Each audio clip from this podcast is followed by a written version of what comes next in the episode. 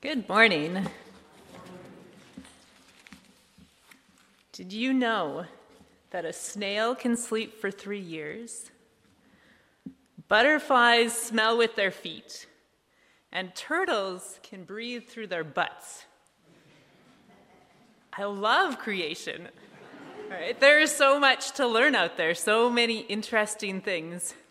Uh, and so I was asked this morning to talk about, to share about my, my, I guess, my thoughts on what it means to celebrate creation. Um, and thank you, Linda, for the music for meditation. That video actually also made me feel like, ah, oh, this is so, there's so much to celebrate. Uh, it really is amazing. And a lot of times, for sure, I feel it uh, in the outdoors, in the natural world, but we know that creation is all around us, even in Brenda's shoes.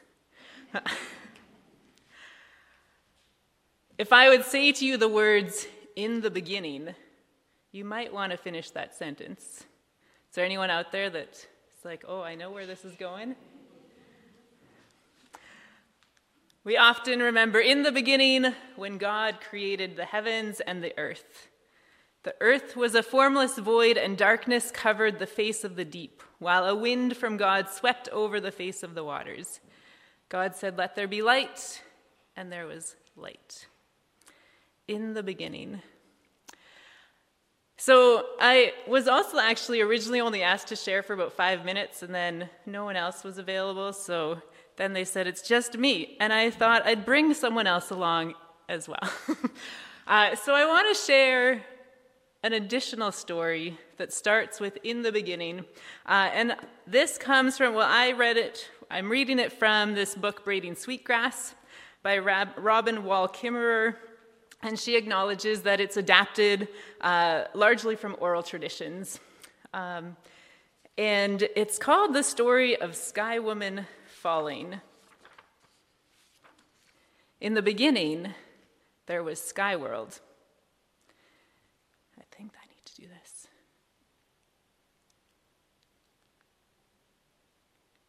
Yeah, there we go. She fell like a maple seed, pirouetting on an autumn breeze. A column of light streamed from a hole in the sky world, marking her path where only darkness had been before. It took her a long time to fall. In fear or maybe hope, she clutched a bundle tightly in her hand. Hurtling downward, she saw only dark water below, but in that emptiness, there were many eyes gazing up at the sudden shaft of light. They saw there a small object, a mere dust mote in the beam, and as it grew closer, they could see that it was a woman, arms outstretched, long black hair billowing behind as she spiraled toward them. The geese nodded at one another and rose together from the water in a wave of goose music. She felt the beat of their wings as they flew beneath to break her fall.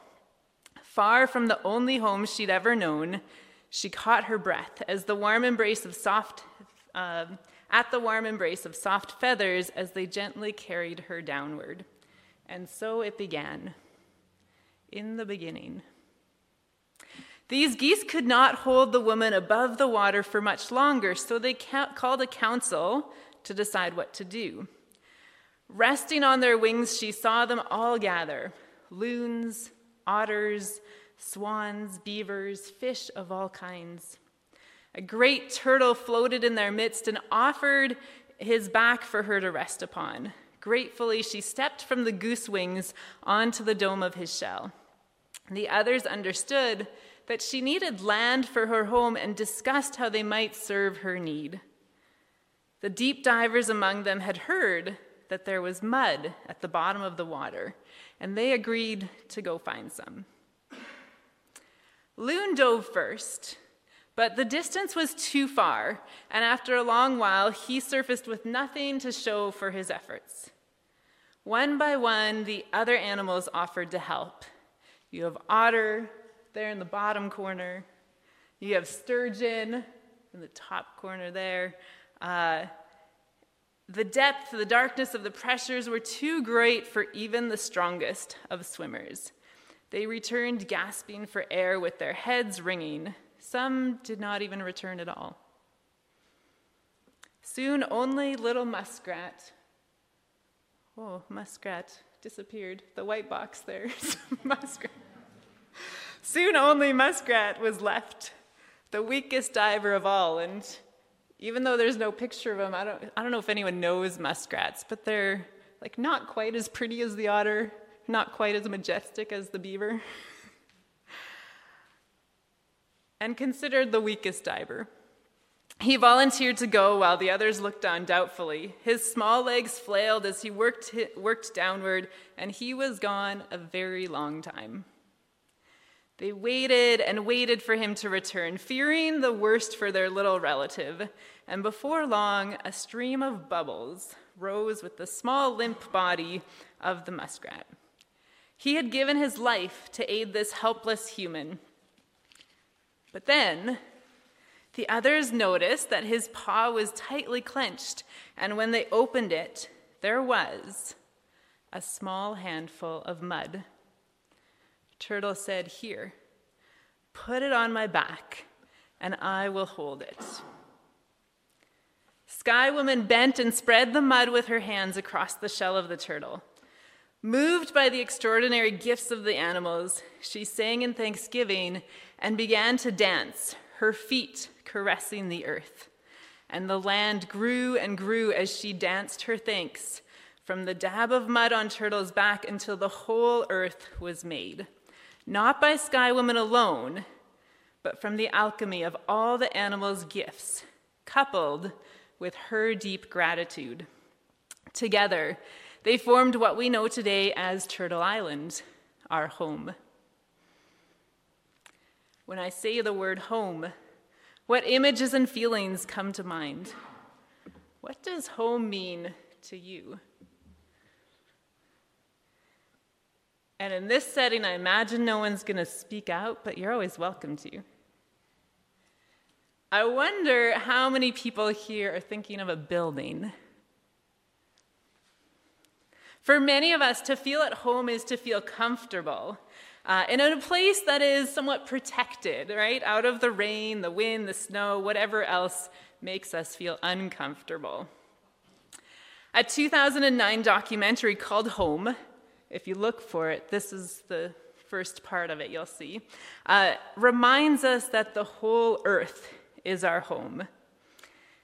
And that increasing our awareness of the Earth's changing climate and the depletion of natural resources are an essential first step to caring for our home. And then, of course, the second step, as Brenda reminds us, is that we need to take part. Everyone should take part in the effort to make changes. Home is a message to mobilize every human being to act for the planet. So if you're looking for a movie to watch, can look this up on the YouTube. It's free. Uh, because actually, because in the making of it, they said we want everyone to access this. We want everyone to be able to see it. One of my favorite parts of leading hiking and wilderness trips is to increase the comfort of my group in living outside, to feel more at home in the natural environment. For myself, there's something very special about living outside and sleeping on the ground. It even feels kind of special. It's not always comfortable, but it feels kind of special to feel the sun the rain, the wind, the snow on our skin. This was just this year, by the way, in June. Uh, it looks like winter, but it was June. the feeling of the elements on our skin is a feeling of connection and of being part of the earth rather than separate from it, separate from it. For me, to celebrate creation is to discover the power of the mountains and the majesty of the oceans, the diversity in our forests, and the beauty all around us. And then to know that I am a part of this. I am connected to all that is on this planet, just like you are. But let's return to Sky Woman, because her story is not yet done. Like any good guest, Sky Woman had not come empty handed. The bundle was still clutched in her hand, the bundle that she pulled down from the sky world. When she toppled from the hole in the sky world, she'd reached out to grab onto the tree of life that grew there. And in her grasp were branches, fruits, and seeds of all kinds of plants. She scattered them onto the new ground and carefully tended each one until the world turned from brown to green. Sunlight streamed through the hole from the sky world, allowing the seeds to flourish. Wild grasses, flowers, trees, and medicine spread everywhere. And now that the animals, too, had plenty to eat, many came to live with her on Turtle Island. The earth was new then when it welcomed the first human, and it's old now. Some suspect that we have worn out our welcome by casting the original instructions aside. From the very beginning of the world, the other species were a lifeboat for the people, and now we must be theirs. The stories, but the stories that might guide us, if they're told at all, grow dim in the memory. What meaning would they have today? How can we translate from the stories at the world's beginning to this hour now closer at the end? Right? Robin Wall Kimmerer says, The landscape has changed, but the story remains. As I turn to it over and over again, Sky Woman seems to look me in the eye and ask, in return for this gift of a world on Turtle's back, what will I give in return? It is good to remember that the original woman was herself an immigrant. She fell a long way from her home in Skyworld, leaving behind all who knew her and held her dear, and she could never go back. She came here with nothing but a handful of seeds and the slimmest instructions to use your gifts and dreams for good, the same instructions we all carry. She accepted the gifts from the other beings with open hands and used them honorably. She shared the gifts she brought from Skyworld as she set herself about the business of flourishing and making a home. It is good to remember that when Sky Woman arrived here, she did not come alone. She was pregnant. Knowing her grandchildren would inherit the world she left behind, she did not work uh, for the flourishing of her time only. And it was through her actions of reciprocity and give and take that the original immigrant became indigenous. For all of us, becoming indigenous to a place means living as if your children's future mattered, to take care of the land as if our lives, both material and spiritual, depended on it. In the Western tradition, there is a recognized, recognized hierarchy of beings, with, of course, human being on top. Uh, and the pinnacle, we are the pinnacle of evolution, right? The darling of creation. And the plants tend to be at the bottom. In the native ways of knowing, human people are often referred to as the younger brothers of creation. Humans have the least experience with how to live and thus the most to learn. We must look to our teachers among the other species for guidance. Their wisdom is apparent in the way that they live, and they teach us by example. They've been on the earth far longer than we've, we've been and have had time to figure things out. They live both above and below ground, joining sky world to the earth. Plants, know how to make food and medicine from light and water, and then they give it away. Again, Kimmerer says, I like to imagine that when Sky Woman scattered her handfuls of seeds across Turtle Island, she was sowing sustenance for the body and also for the mind, emotion, and a spirit. She was leaving us teachers. The plants can tell us her story, and we need to learn to listen. I've found that one of the quickest ways to get, to get people to notice their surroundings and appreciate the non human life around them is to eat or drink from it. This brochure on edible wild plants is one of the most popular ones that I have. It comes on many of my trips. When I work in the Rockies, uh, and especially in August, I mean, June you have snow. By the time you get to August, it's often very dry. Water is not abundant. And finding a stream after you've become a little bit dehydrated or a lot dehydrated reminds us of how directly we receive life and energy from the earth. This summer, I was also on the West Coast, and we had lots of berries to eat blueberries, salmon berries, thimbleberries, any word you want to stick on the word berry, just do it. Uh, and we appreciate what we gain directly from the plants. But I love this reminder from uh, Kimmer about the fact that we also have lessons to learn.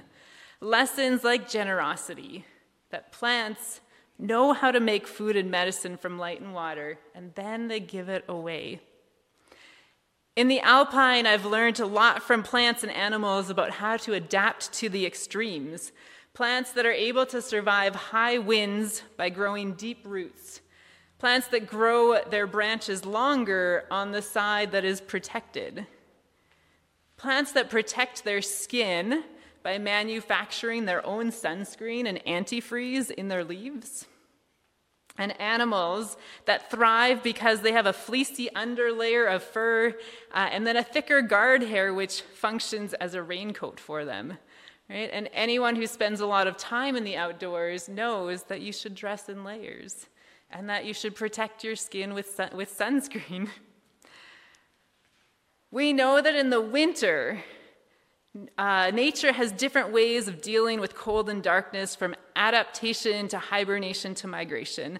Plants and animals don't try to be the exact same every day, they change their patterns to match the conditions. To live outdoors reminds us we are not separate from the natural world, but part of it. And so, in addition to learning how to take care of ourselves, how to be generous, the plants and animals remind us of the importance of connection and interdependence. In some indigenous traditions, rocks are referred to as grandfathers. Um, and on many of my camping trips, I've noticed that rocks become a primary source of entertainment. I will admit to playing like rock bocce and bowling and uh, other games myself. Uh, some people are really into skipping rocks. I am not very good at that. That's why I just throw them. Um, and last summer, I was hiking with a group of teen- teenagers. While we were on a break, one of them uh, just started throwing rocks at a tree. This is not uncommon. It would happen again this summer. And this summer, I chose just to let it happen. Uh, but I had this encounter. I asked him, you know, we were just sitting there, and I asked him, Do you have something against this tree? I said to him, You know, some people think of the trees and the rocks as our relatives. And he paused, and he thought for a moment, and then he says to me, Is that what you think? I was like, Well, it's not really the way I grew up. I grew up with a much more like Western mindset. Uh, but I've been thinking about this a lot, and I kind of like it. I kind of like this idea that the trees and rocks are our relatives. And that was about it. It wasn't a long conversation. Uh, he threw rocks less after that. Uh, and I don't expect that he's given it up for good. Uh, but it was a conversation that I think gave us each a moment to reflect. Uh, to reflect on what it actually means to appreciate nature and creation. So I would say to celebrate creation is to go beyond thinking of what we can gain from plants and animals, including food, including the shade, including these lessons, and also to simply appreciate that all life is precious. So I could tell you more stories about you know, the relationship between the Douglas fir and the mouse, the Clark's nutcracker and the white bark pine, the paintbrush to the root systems around it, relationships that benefit, sometimes benefit both species, sometimes that benefit one and not the other, some that are parasitic and actually harm the others. Uh, but I'm going to save that for another day when we're actually out with these, uh, with these relatives. And instead, take some time to appreciate our environment right now. So I want to invite you uh, into experiencing the world with each of your senses as different creatures do. And you might say, well, we're not outside, and that's okay because creation is all around us. So, the first sense that we're going to explore is that of, oh, I missed that one, that's okay, is that of the eyes. So, for the owl, the eyes are their primary sense, and that is how they track down their food. So, for the next few moments, just spend time looking. What do you see around you? If it was up to you to catch your food right now, would you spot it?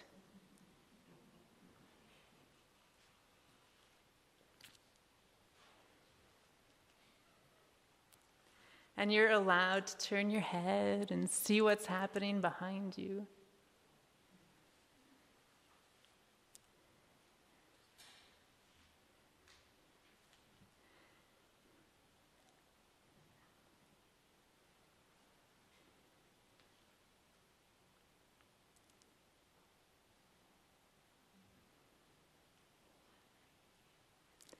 And then I want you to imagine that you are a deer. And you might even extend your own ears by giving yourself a little bit. This actually does help you hear better.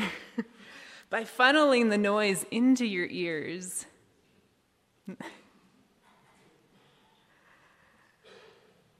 know that as a deer, you have to hear what's going on in order to have time to run away from those creatures that might chase after you.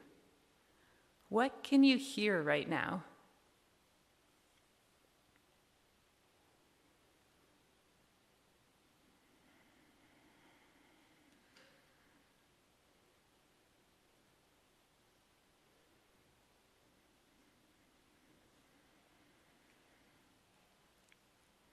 And if you've closed your eyes, you might even keep them closed because humans tend to be pretty sight dependent.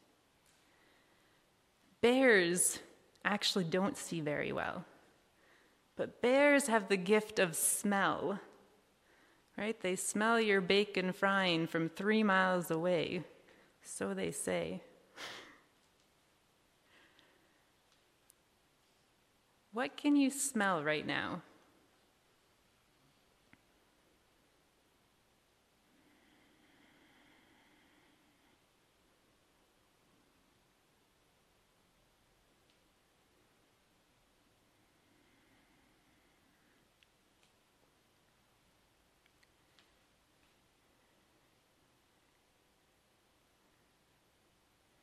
As a fish swims through the water, it takes in the water and all that's around it. I wonder what it's like to live through the, ta- the sense of taste. What do you taste in your mouth right now?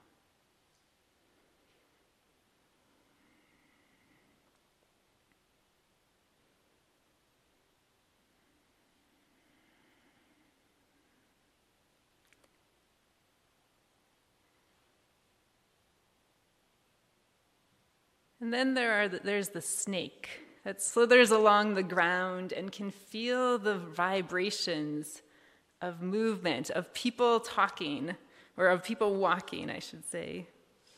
What do you feel on your skin right now?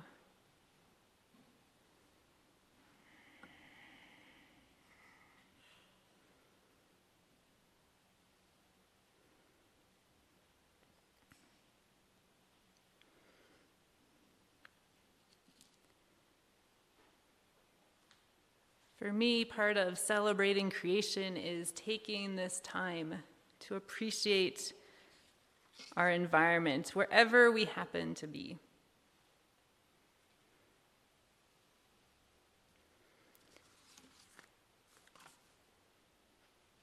Kara already read to us from Psalm 104, uh, and I'm I've got a few.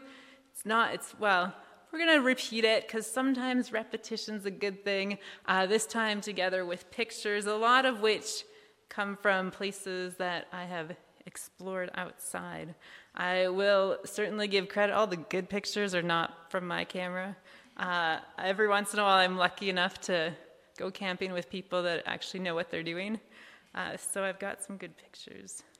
But I invite you just to sit back and watch, uh, and I'll again repeat the words of Psalm 104. Praise Yahweh, my soul. Yahweh, Yahweh, my God, you are very great.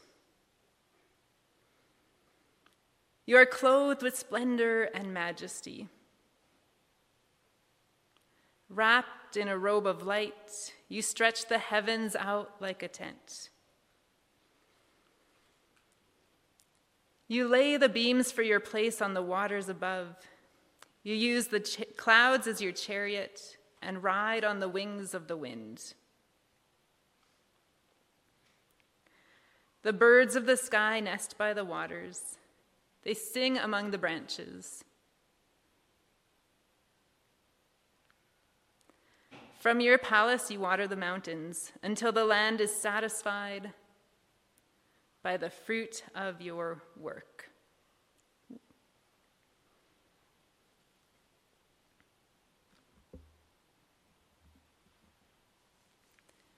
You make fresh grass grow for the cattle and plants for people to cultivate, bringing forth food from the earth. The trees of Yahweh are well watered, those cedars of Lebanon that you planted. There the birds make their nests. The stork has its home in the junipers. For the wild goats, there are the high mountains.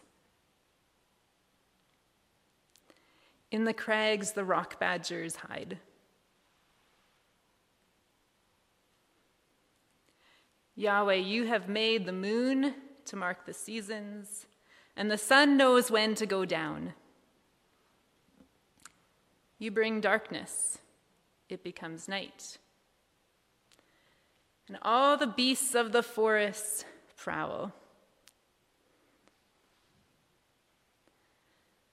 The sun rises and the beasts steal away. They return and lie in their dens. And then the people go out to work. The people labor until evening. How many are your works, Yahweh? In wisdom you made them all. The earth is full of your creatures. And there's the sea, vast and spacious teeming with creatures beyond number, living things both large and small. There the ships go to and fro, and Leviathan, which you formed to frolic there. All creatures look to you to give them their food at the proper time. I will sing to you all my life. I will sing praise to my God as long as I live.